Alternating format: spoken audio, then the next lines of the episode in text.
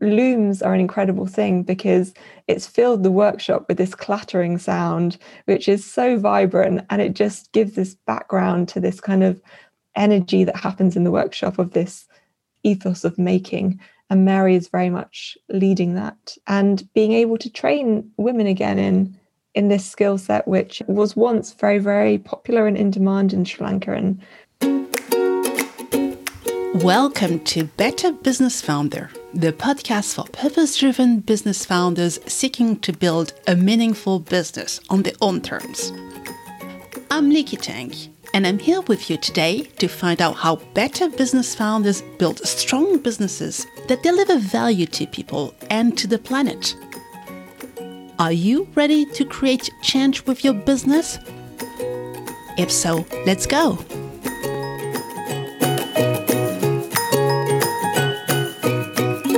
Conversation is with Josie McKenzie, the founder of Amma Sri Lanka. Amma is a social enterprise that Josie launched in 2015 in Nuwara, a region in the middle of Sri Lanka, known for its tea plantation and production. Amma's mission is to provide training and employment to mothers through sustainable jobs within the textile industry. Josie will explain how she landed in Sri Lanka at the tender age of 18, how this experience has impacted her choice at the university, and why she chose to focus on mothers, what problems she's trying to solve with her business, and some of the valuable lessons she learned along the way from working with mothers. But actually, the scope of Amma is much bigger than what is in its mission statement. Amma creates products using dyes that are derived from food waste and plants, and using traditional weaving techniques with a strong focus on developing a regenerative textile economy in the region. Amma impacts people and the environment in many different ways. And what I find also fascinating is Josie's very creative approach when she first started her business. Josie thinks that her journey is paved with many serendipitous moments.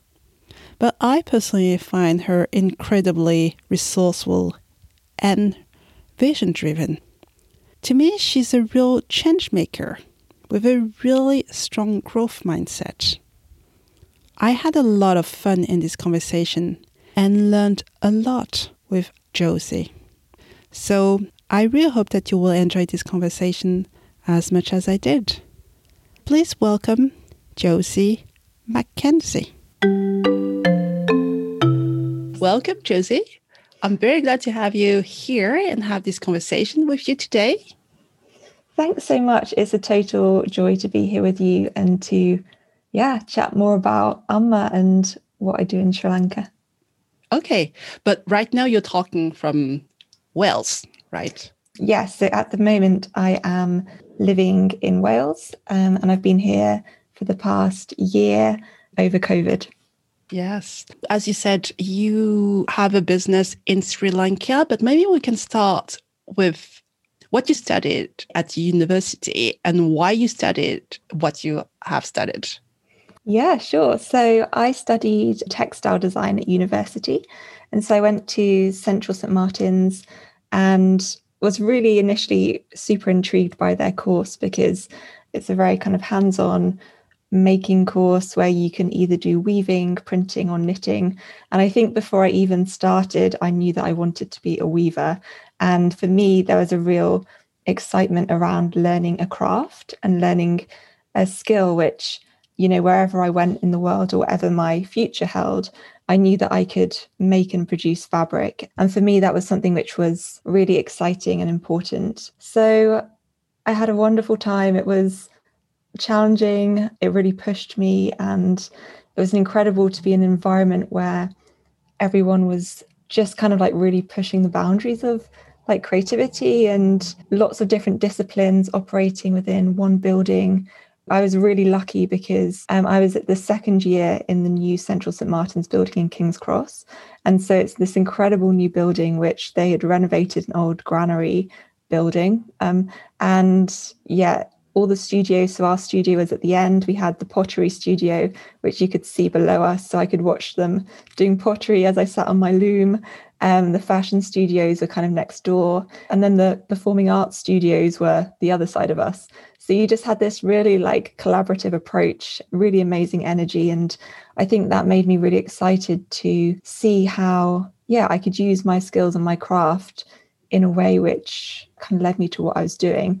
I think it was a really interesting time for me because I obviously was learning a lot about textiles, a lot about the, the industry, a lot about the global fashion industry and the impacts that the fashion industry was having on the environment and on the workers and garment workers and people that were working for the fashion, whether that was in like shops and retail stores or growing the cotton or every stage of the supply chain. And I was super intrigued as to how how do I fit into that as a graduate from a textile degree? And how do I be really kind of conscious and careful about the career that I want and the route that I want to take? For me, it was very obvious that I didn't want to go and sit in an office and and design digital fabrics for Topshop. And I know that there's nothing against that. And I think that's an incredible like job if that's what you like want to do. But for me, it was yeah, I wanted to use my hands. I wanted to do something really practical. I wanted to work with people. I wanted to be involved in the global textile industry in a really involved way, which kind of eventually led to what I'm I'm doing now. And I think during that time, I had to dye all of my own yarns to produce my woven pieces. Um, you didn't have to, but it was kind of the cheaper way of doing it. We had an incredible yarn store, so we could choose what weight of yarn, what fiber we wanted, and then go um, across to the print studios and and dye them. And the dyes that were on offer were acid based or synthetic dyes. And as I was kind of doing this process of dyeing and looking at the containers that all had like skull and crossbones on the outside, and we were using like extractor fans, and you couldn't really just dispose of them down the sink, they had to be filtered. I was just questioning like, what is the consequence of this on a larger scale if there's so many regulations around me doing it for a small amount of yarn in in London, which eventually led me onto looking at natural dyes and exploring the role of natural dyes. Initially, just in my student kitchen, I was living with some really, really um, kind of patient and generous flatmates who would come back from work and would find me in the kitchen with um, a pot of onion skins boiling away and yarn everywhere and they were just very intrigued and, and very kind to me. But that that was kind of the start of my experiments into looking at alternative methods and ways of dying, which I have found super interesting and is still what I do now. And so over the last, I guess I graduated in 2015. So yeah, over the last like five, six years, that's kind of been the focus of my work. Um, I want to go back to the traveling that you did before you started uh, St. Martin's School. Uh, you did a little bit of traveling, and so you went to different places, especially Sri Lanka. So, what did you notice there?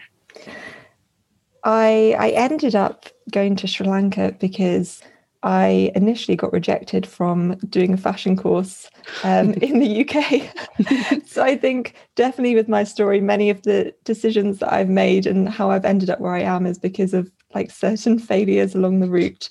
um, so I was feeling a bit lost. I thought I wanted to do fashion. Um, and I applied to a couple of universities. In the UK, you need to do an art foundation year previous before going and doing um, your degree. And I was super impatient and thought that was a total waste of time. And mm. so just applied anyway and didn't get in, obviously. um, and so my mum was just like, I think you just need to go somewhere. Like, I think originally, because I was living in Wales at that time as well, um, she was like, why don't you just go to London? It's kind of where I grew up until I was age 10. Just get a job and and kind of find yourself or whatever. And um, and that instead of going to London and finding a job, I got in contact with a a kind of like distant family friend who was living and working for a local NGO in Sri Lanka.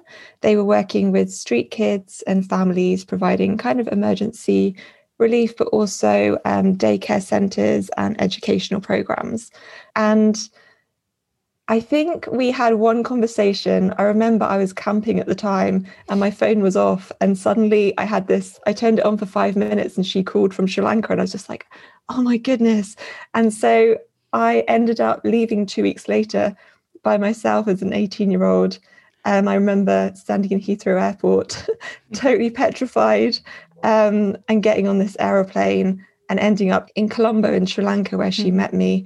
And I think I spent most of that time crying because I was just so overwhelmed by the difference. I really wasn't prepared. What was the difference?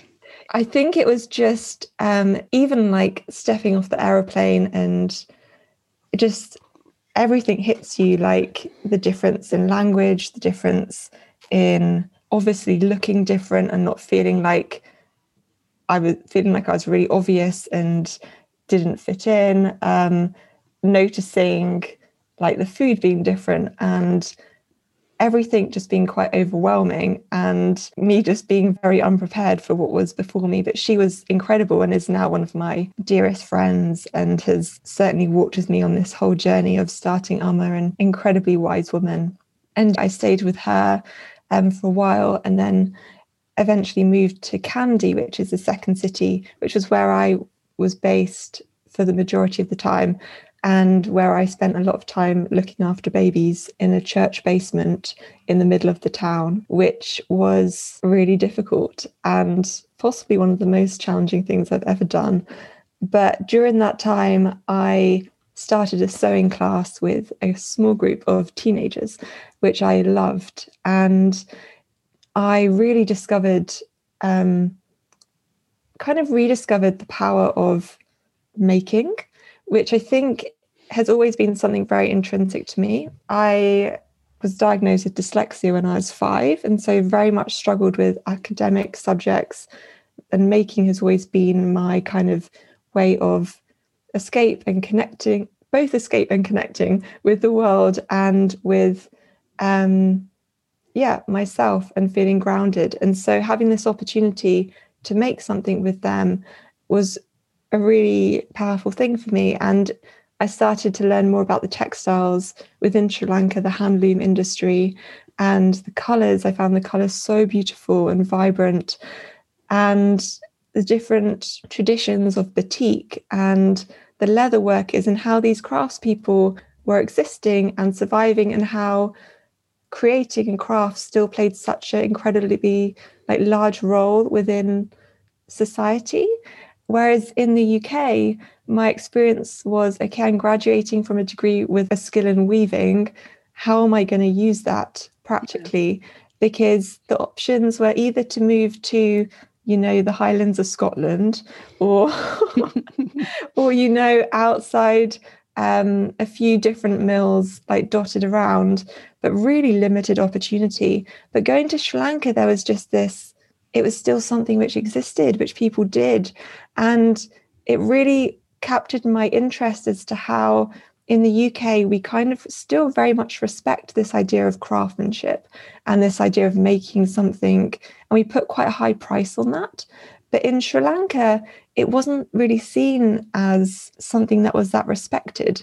And I was like, I remember looking at a weaver sitting behind a loom, and I was just like, okay, if I'm going to be a weaver, if I'm going to learn how to weave, um, we have something in common, but the way that we're seen to the world in different places is very different. And I felt really challenged about that. So Sri Lanka really informed my interest in textiles. And that same year, I ended up having the opportunity to go to Burkina Faso in West Africa with an incredible woman who was working with um, really, really rural um, weavers on the edge of the Sahel Desert.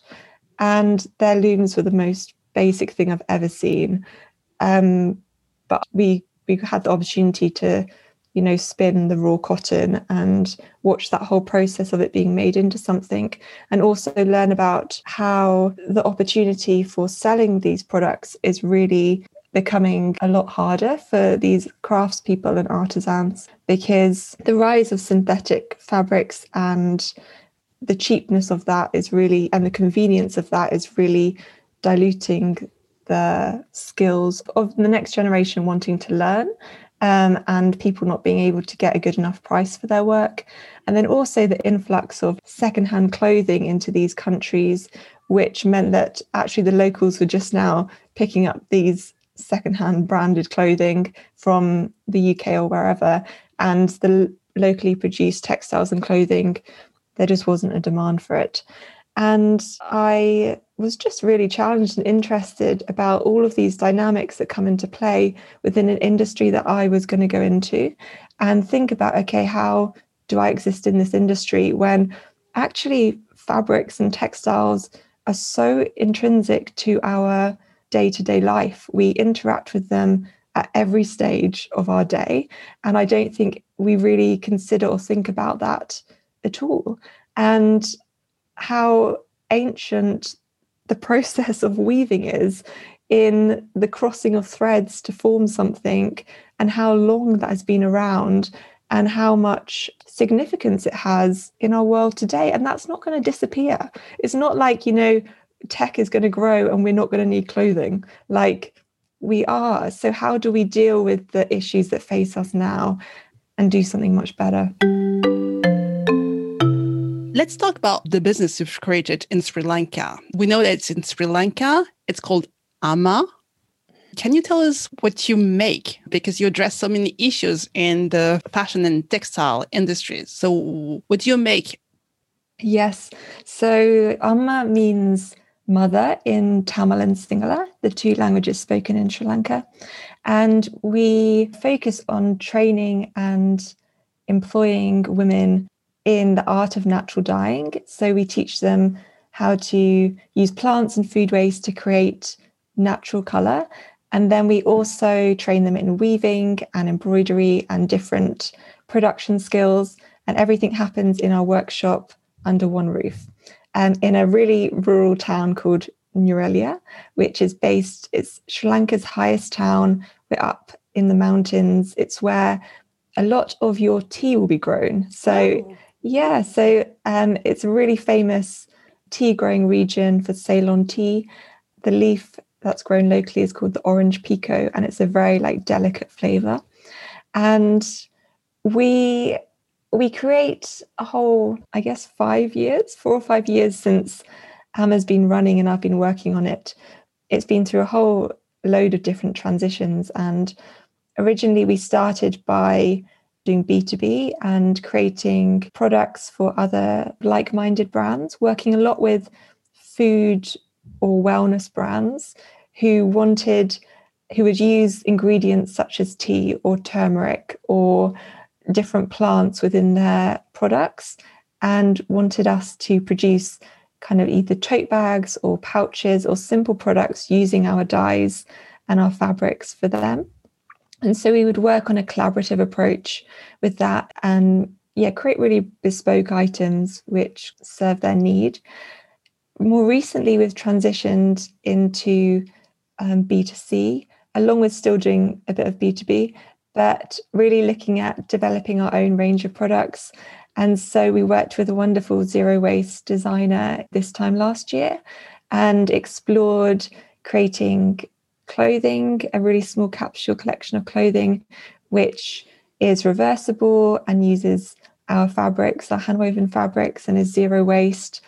And essentially looking at how we can add the most value to our fabric because that for us is our most expensive part. It takes a lot of time to produce each meter, and we don't want to waste any of it. And we want our products to be really valued and loved. And so for a while we would we were creating kind of interior items or even dining items like napkins and placemats. And it kind of just broke my heart that our beautiful fabric was just being used to wipe people's mouths. yeah. So I was like, I think we need to find a better use for for this fabric. And so yeah, this collection is a few items of clothing, um, some bags and accessories, um, some jewelry items which was a really beautiful collaboration between our youngest member of the team, who is 19, and our oldest member of the team, who's 65. And she taught the youngest how to make this cord from our naturally dyed yarn. And from that cord, one of our youngest members kind of knotted and plaited it into a really beautiful necklace and earring set. And for me, that's really important and intrinsic to what we do is that we leave space and time for creativity to emerge and for different techniques to develop amongst our team and to not just kind of I don't see my role at all as being like a designer who tells them what to do. I think it's about how can we yeah work together and how can like my skill set work with your skill set. Mary, who is our weaving teacher, who's been with us for just over a year, around a year and a half, she has been weaving for 30 years and has been living in our town and used to train all of the young women in, in weaving before the industry really went into rapid decline in the last 10 years. And so when we found her, she wasn't working and she's come to Amma. And it has just been like the biggest joy for me to learn from her and to work alongside her and to compare my weaving notes to her weaving notes and see how they're different and also how they're the same.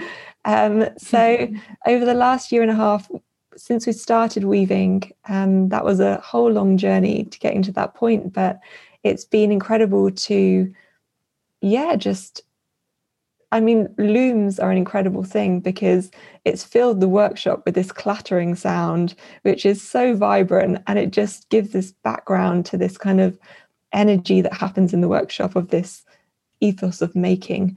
And Mary is very much leading that and being able to train women again in in this skill set, which was once very, very popular and in demand in Sri Lanka and there are still some incredible brands locally who are reviving and restoring and championing handloom, but it does become increasingly more difficult to make it work financially.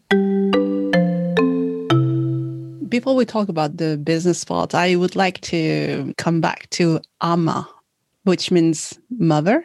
Mm-hmm. So you are focusing on employment for mothers? Yes. And why mothers?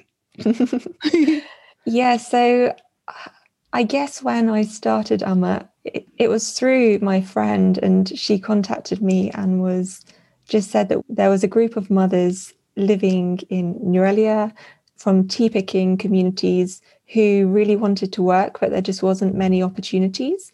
The area's got very high levels of unemployment.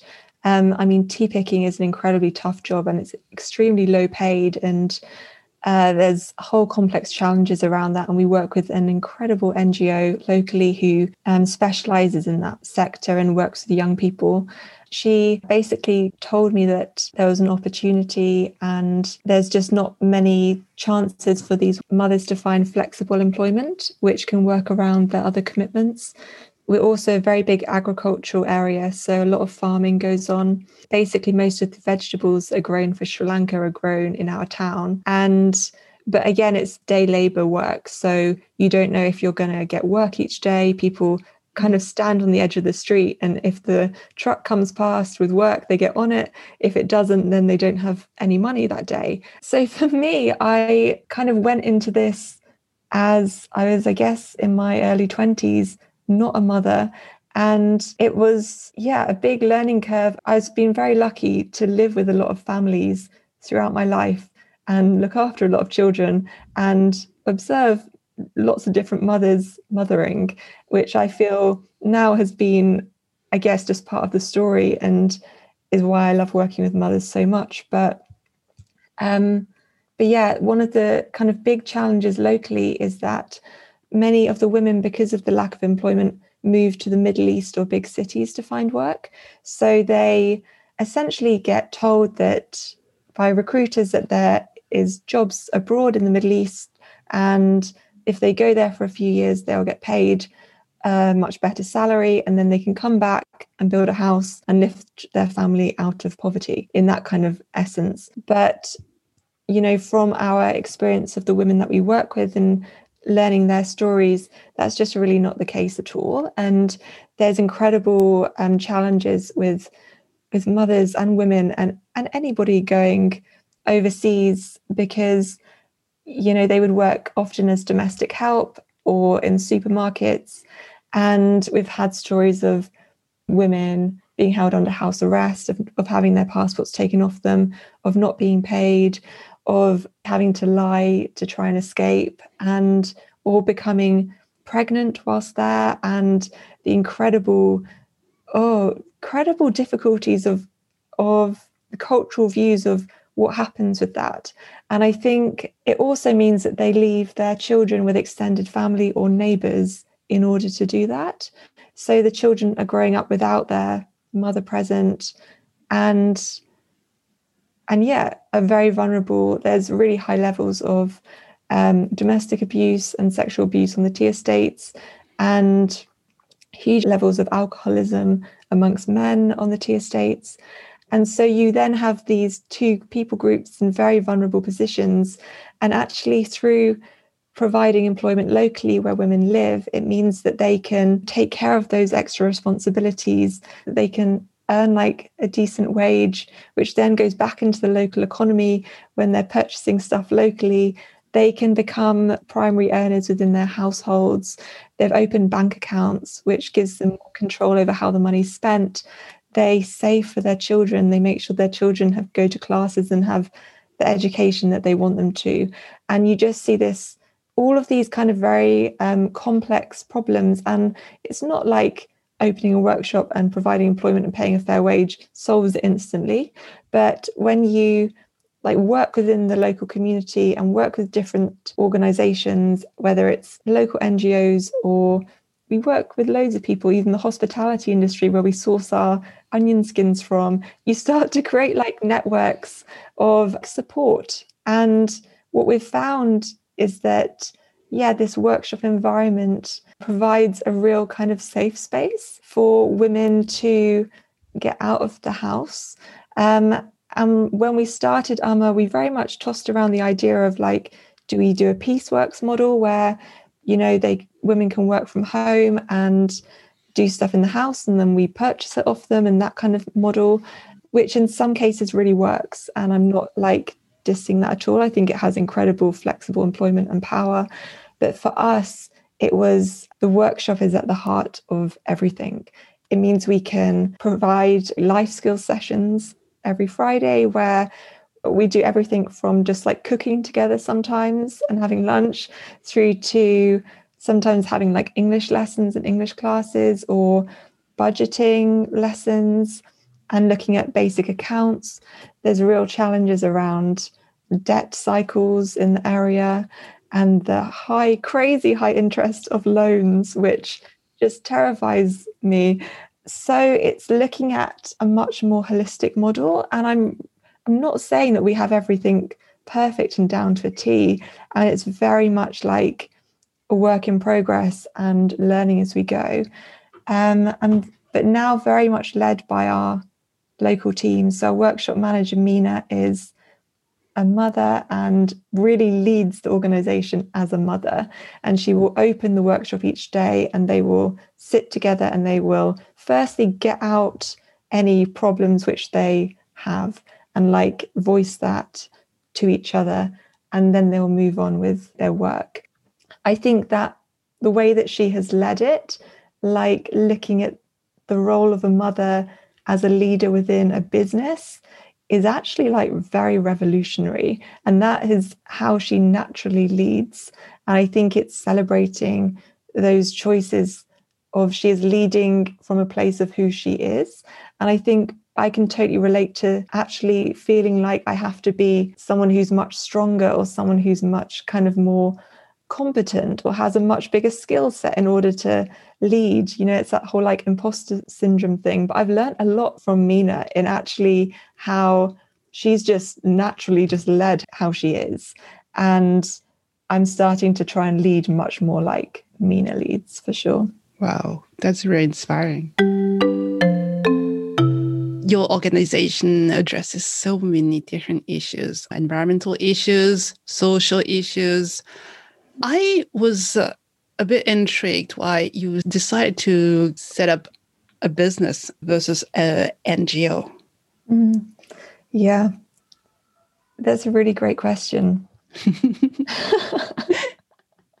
I think for me, it was because I knew that for it to be sustainable and for it to work, financially sustainable, right? Financially sustainable. Mm-hmm. We needed it to be for profit because we wanted to earn a profit because that means that what we're creating people value because they are purchasing it and they are enjoying it and they are loving it.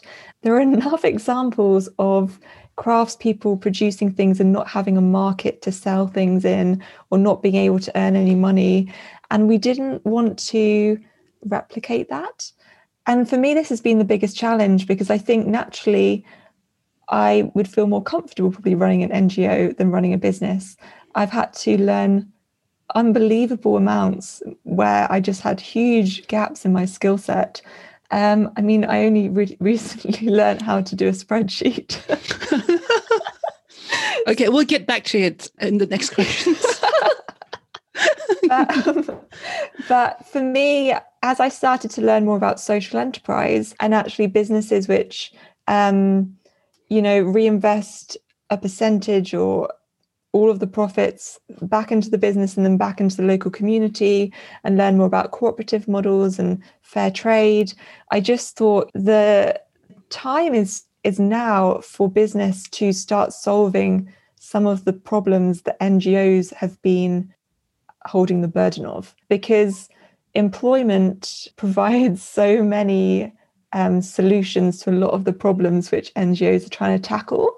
And the thing with an NGO, right, is that the NGO only exists as long as the problem they solve still exists. And so you have this weird kind of like barrier of, yes, we want to solve the problem, but when we solve the problem, then we aren't needed anymore or we shift to another problem. And actually, I completely see the need for, I'm definitely not anti NGO. We work with two incredible NGOs who have been very wise in how they fund us in terms of grant funding, but for a certain period of time because we should be sustainable beyond this point. And I think that's a really interesting mindset. And I think I just find it extremely exciting that business has the power to empower and to train and to upskill and to pay a fair salary and for this to be a long term thing. And one of the biggest things I've had to work through is my idea and view of success, in that um, actually, how can I think beyond my lifetime? Like, how can I think beyond me? How can I think much longer term than the initial kind of five years, which I thought I'd be doing this for when I started. um, and yeah, yes, it's really challenging because you're in this weird hybrid place of trying to solve problems whilst trying to earn money. And which is why it's taken us time and it's been slower. And we haven't scaled as quickly as other organizations have. Um, and also, I'm not me doing this role in a country which isn't my own means that it's been even more slower because for very obvious reasons like language and culture and trying to find a way of reconciling my personal life with running Amma in this context has been extremely challenging. And and I think that's certainly brought up like lots of thoughts and, and feelings around like am I the best person to do this? Um, how do I come into it? As we move forward, the success of Amma is essentially based on it not needing me anymore. So, how do I, instead of become somebody who is very involved in the production and hands on day to day, how does my role shift from hand, not just upskilling in textiles, but upskilling in management and accounting and business modeling and and that stuff problem solving which is what i'm starting to become really fascinated in from my standpoint, you've created something that will prepare your business on the road of success because it's very well structured. And you managed to do it in a very short time. Five years is very short in I mean for this kind of business, I would say. I understand that right now you're trying to see where you fit. And I thought that uh, in parallel with your textile training, you were at the same time focusing on the business part. But now you've just told me that you've j- just discovered Excel just recently. that is really amazing because I've been working for many years with students that are launching their business. And the first thing that they'll do is to, you know, to get into the rabbit hole of uh, designing Excel spreadsheet and you know build the model and see how it work before actually doing the thing, you know, creating, building the business. So I would like to understand how you did it. How did you start and how did it feel? Oh, yeah. That's that's such an interesting approach. it it was um yeah, I'm not sure it's the approach I would recommend. But tell us, please. I was super naive when I started, and I came out of this. Um, I was so passionate about the problems which I saw and which I wanted to solve. I I feel incredibly grateful that I studied a creative degree because actually I think it prepared me really well for entrepreneurship and starting something. Essentially, I spent three years like every month coming up with an idea and articulating it and then moving on to the next idea and articulating it and having something tangible at the end so i knew that any approach that i have to business or whatever was not going to start behind a computer on a spreadsheet i didn't i just didn't actually know um, how to like how to do it i didn't know that that was required and um, i've had to learn that there are times when it is very important. And so when when I started, we had a, a thousand pound grant, and I did need to put some numbers down. And I did have. I remember my business plan. I was trying to think back. What did I actually like give to convince them to give us this initial grant to buy some sewing machines? And I think it probably consisted of a PDF with my ideas and a few photos. And I think we made this kind of short film from one of the workshops that I ran during the time, and um, and then a really basic table of absolutely unrealistic numbers, which I think that's my point, right? We, we did this table of unrealistic numbers, which were complete guesses because we hadn't started anything and I didn't know all of the elements. And so I was just like, what's the point in this? Like, we just need to get started. And there was a very practical, kind of scrappy approach to how it began. And on not much money at all. And there's been had to be a lot of catching up to do. And some of my biggest mistakes have evolved around not keeping track of the numbers and and essentially the punishment from me not keeping track of the numbers resulted last year in me spending six weeks with a, a really patient accountant over Zoom in lockdown. And he was i honestly couldn't ask for anybody who he he was just it wasn't punishment because he made it enjoyable and fun and and although there is still a hurdle for me to um, open up my spreadsheet it's a much smaller hurdle than it has ever been and i think i now am starting to think about the business as we grow and as we take more money. I mean, the money that we were taking at the start was so minutely small that, um, yeah, it wasn't like you couldn't, well, you could go wrong, but you couldn't go too drastically wrong. But as you, as we've started to like um, get grants from other organizations which have been bigger and we have to report and we have to do all of that kind of stuff, I've had to really step up. And as Amma has grown, I have had to grow, and it's very much been my growing up throughout the years for sure. We can just move away from the Excel spreadsheet. Um, I think you build up the your organization with your innate intuition, very practical sense of doing things. You know, you wanted to create jobs, and you need to get a grant to get the machines, I guess. and then start paying people. How was the beginning, right? You got the machines, you hire people, and then how did you sell? That's the that's yeah. the big thing. How did you find the clients? Yeah. Um, so I think there was a lot of serendipitous moments which came into the beginning of Amma.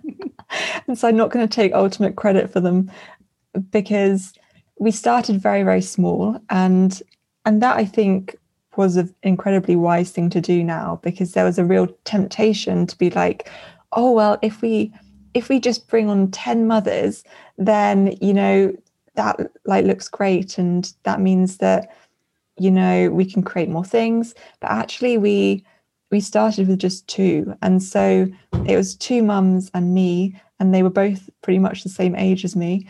And we couldn't communicate very well. They spoke tamil i spoke english. Neither of us really spoke the other. And we just spent you know every morning. Again we didn't start full time. So we started initially three mornings a week.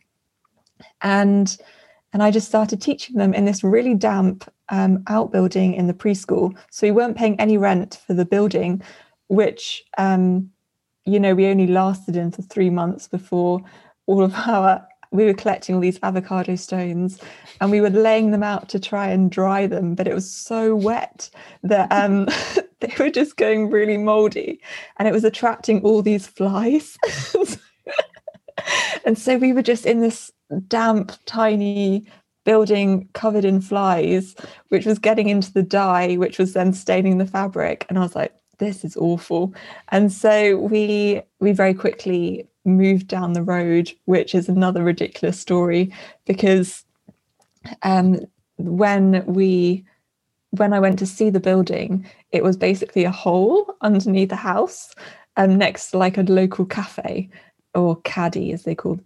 Um, and there was no door, there was no window, there was filled with oh. rubble. And they were like, this would be great. And I was like, no, this would not be great. I'm not moving here.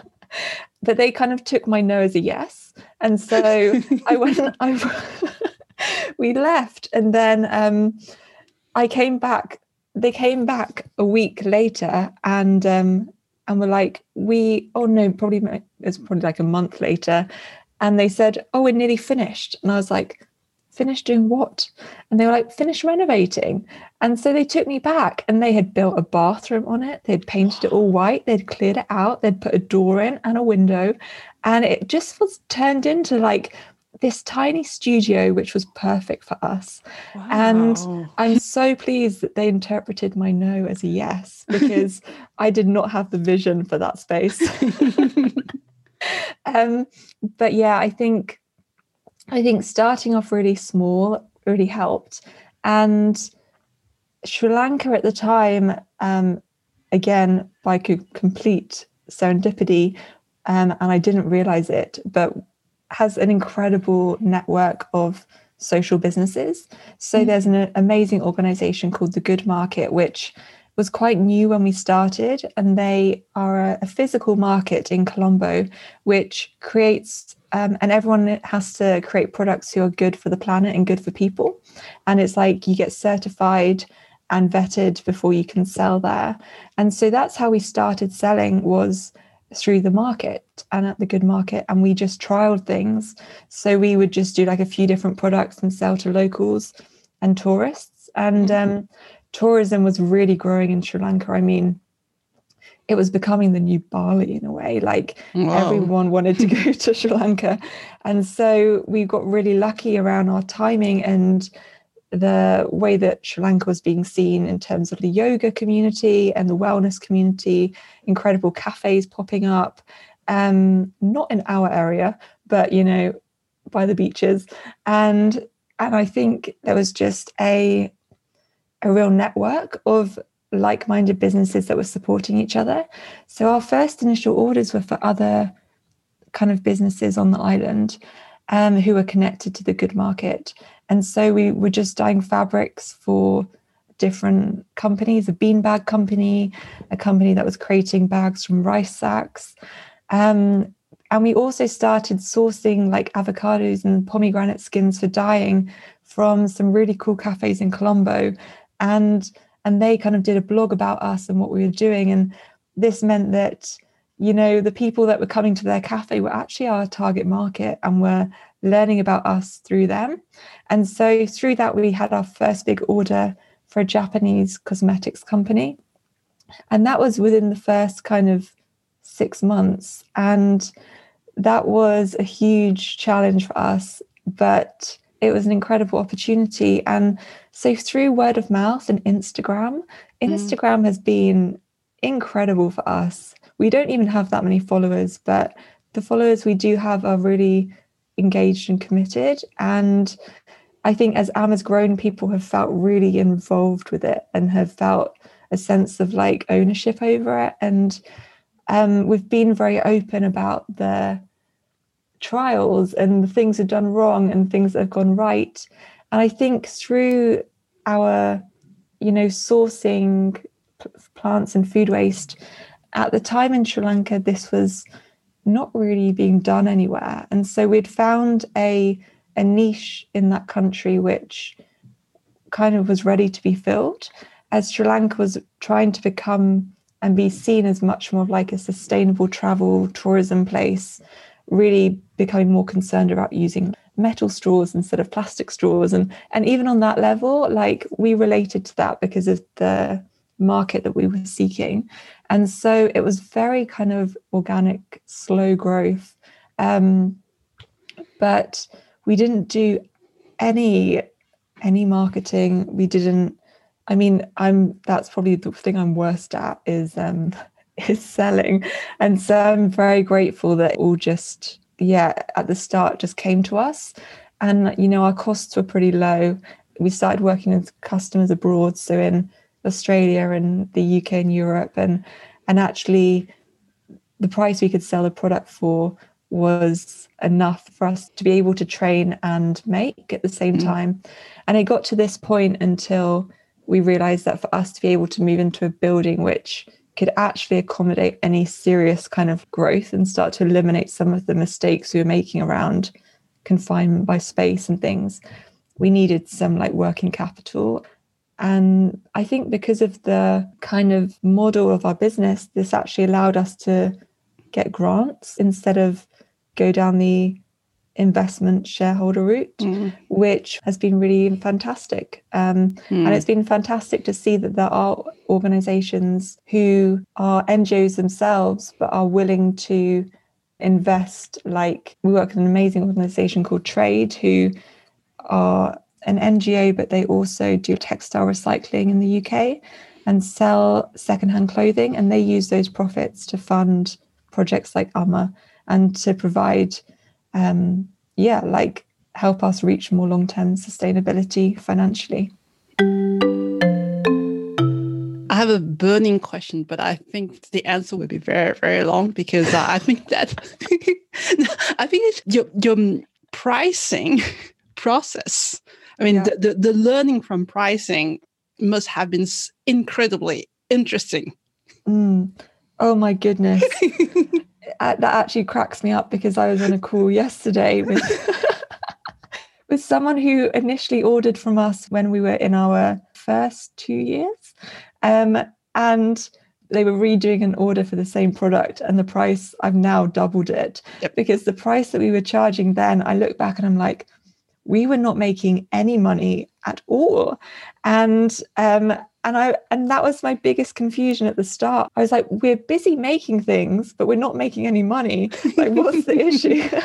And i just sent her a text message saying like i'm really sorry about the price change but i was a very bad businesswoman back then. Like there was um and so so yeah i think also you know having different markets and having a presence in sri lanka and selling in sri lanka is very very different to selling in the yep. uk and also, me being based in Sri Lanka and living there, I really had very little concept actually of what people were willing to pay outside of Sri Lanka. So I was like, oh no, we need to keep our prices super, super low.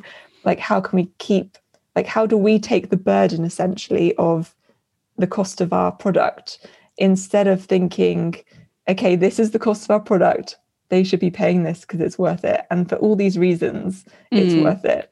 But that has been something that's really come into play significantly in the last year as we have looked more at our like B2C offering. And when we created those products and those garments, we created them based on um, can we like what will the final price be at wholesale and retail and can we make that work?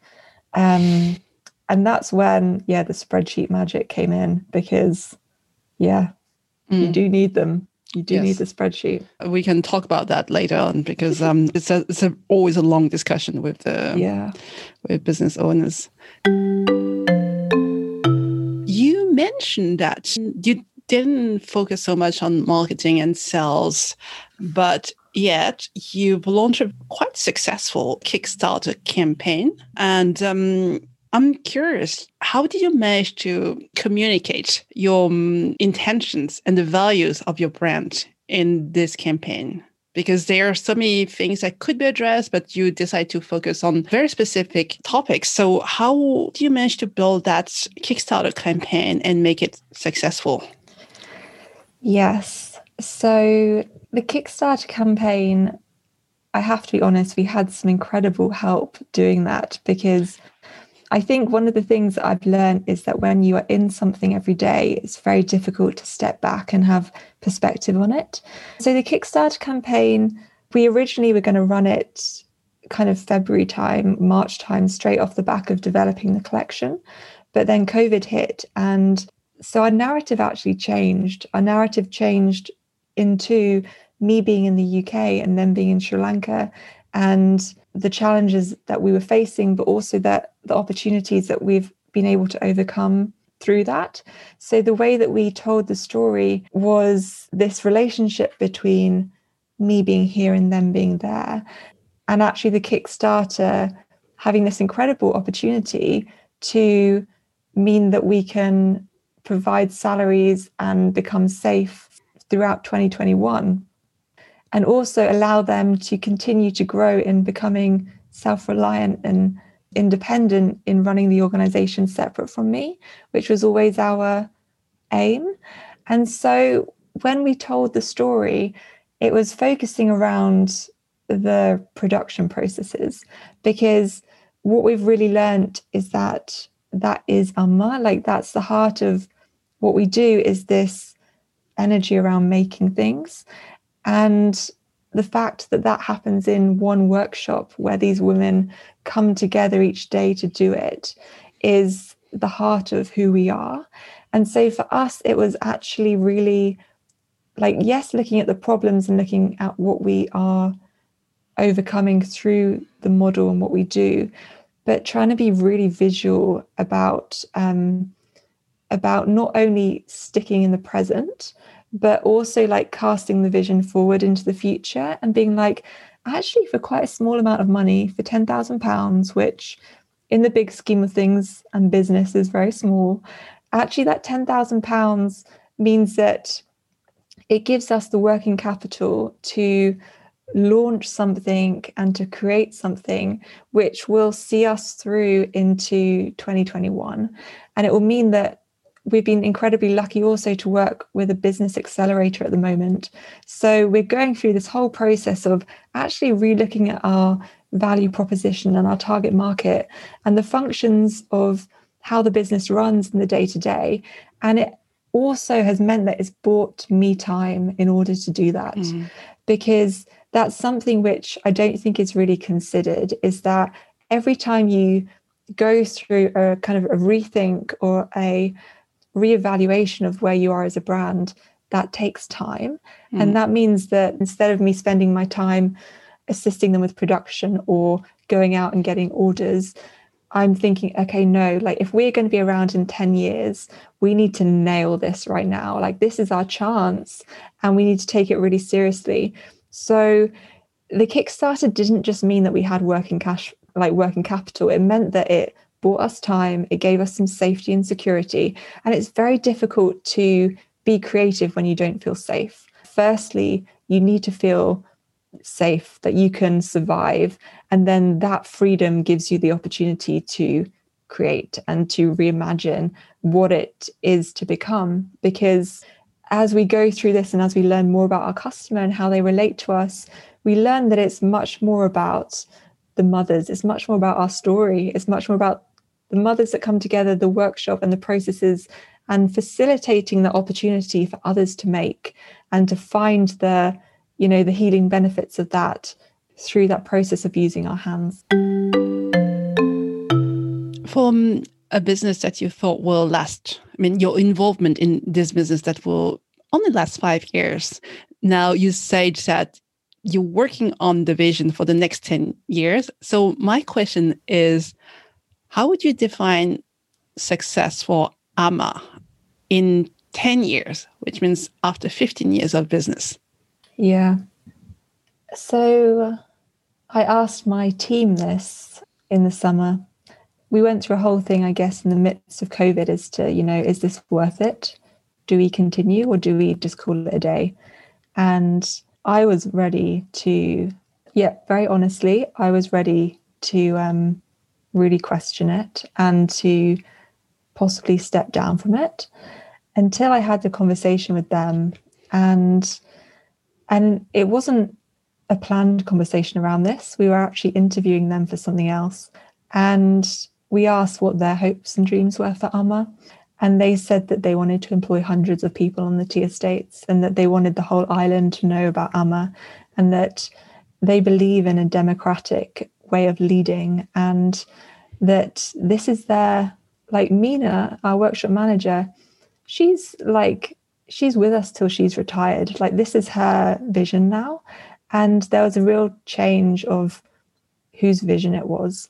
And it shifted from it being like something which I had dreamt up to now something they were dreaming up. And uh, so we want to employ hundreds of women on the tea estates. And I think, you know, that's where we want to get to over the next 10 years.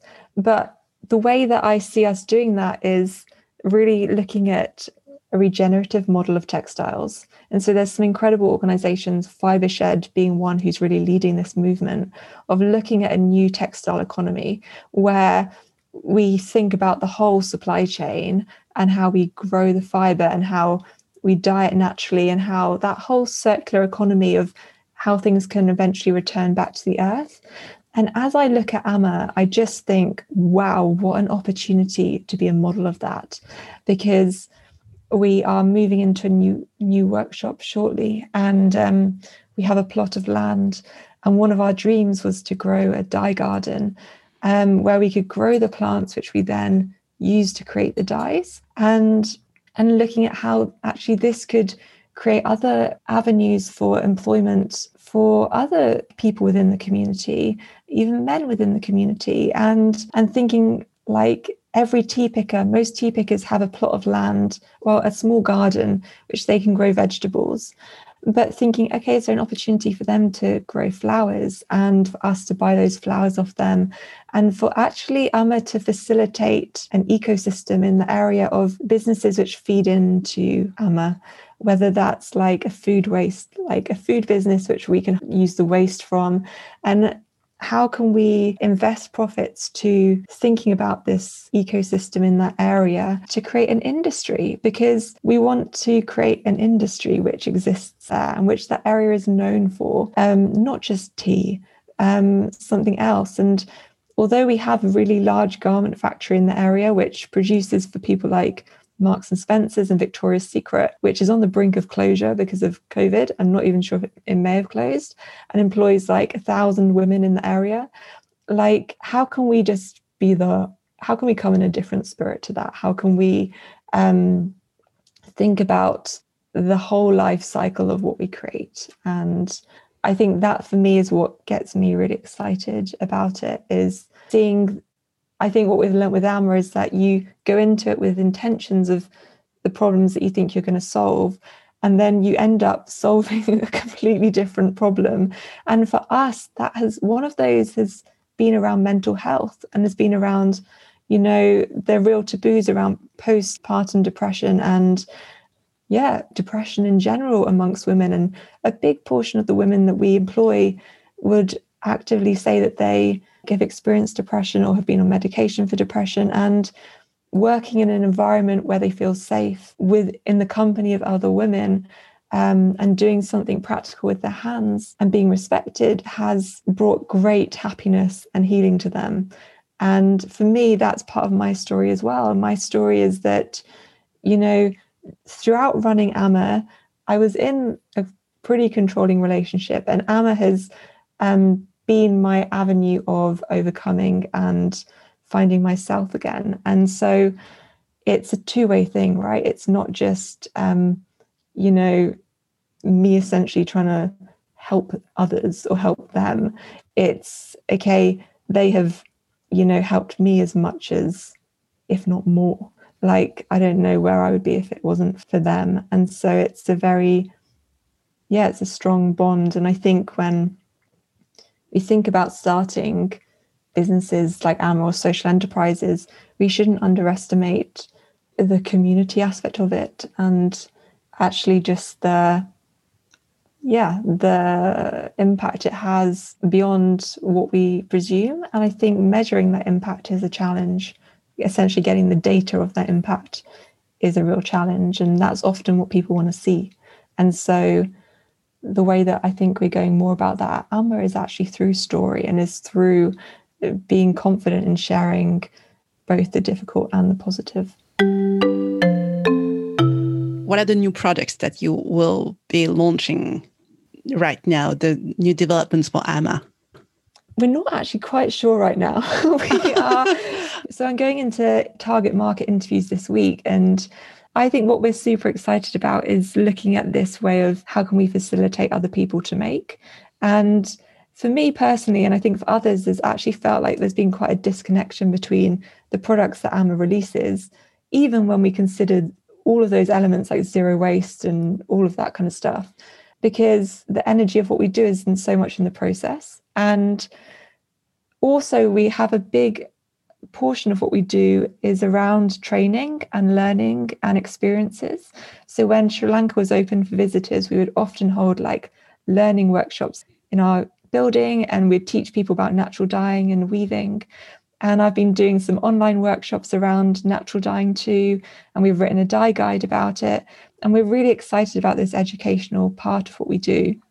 And I think what's next for us is really looking at how can we build that side of it, like both the educational and service side, but also developing the products which support that and which facilitate making through what we do. So it might not look like a, a scarf or a bag. In fact, it's probably not going to look like that. I think it's going to look like something which is as equally as beautiful and considered and you know, something you could gift and pass on and do with others, but something which is maybe in the form of a kit or maybe in the form of like some online learning. We're not sure how it's going to look yet, but for us, it's about looking at how we can facilitate others to experience what we experience daily at Amma, which I am always like, if we could just bottle the essence of Amma and sell it, then we would make loads of money.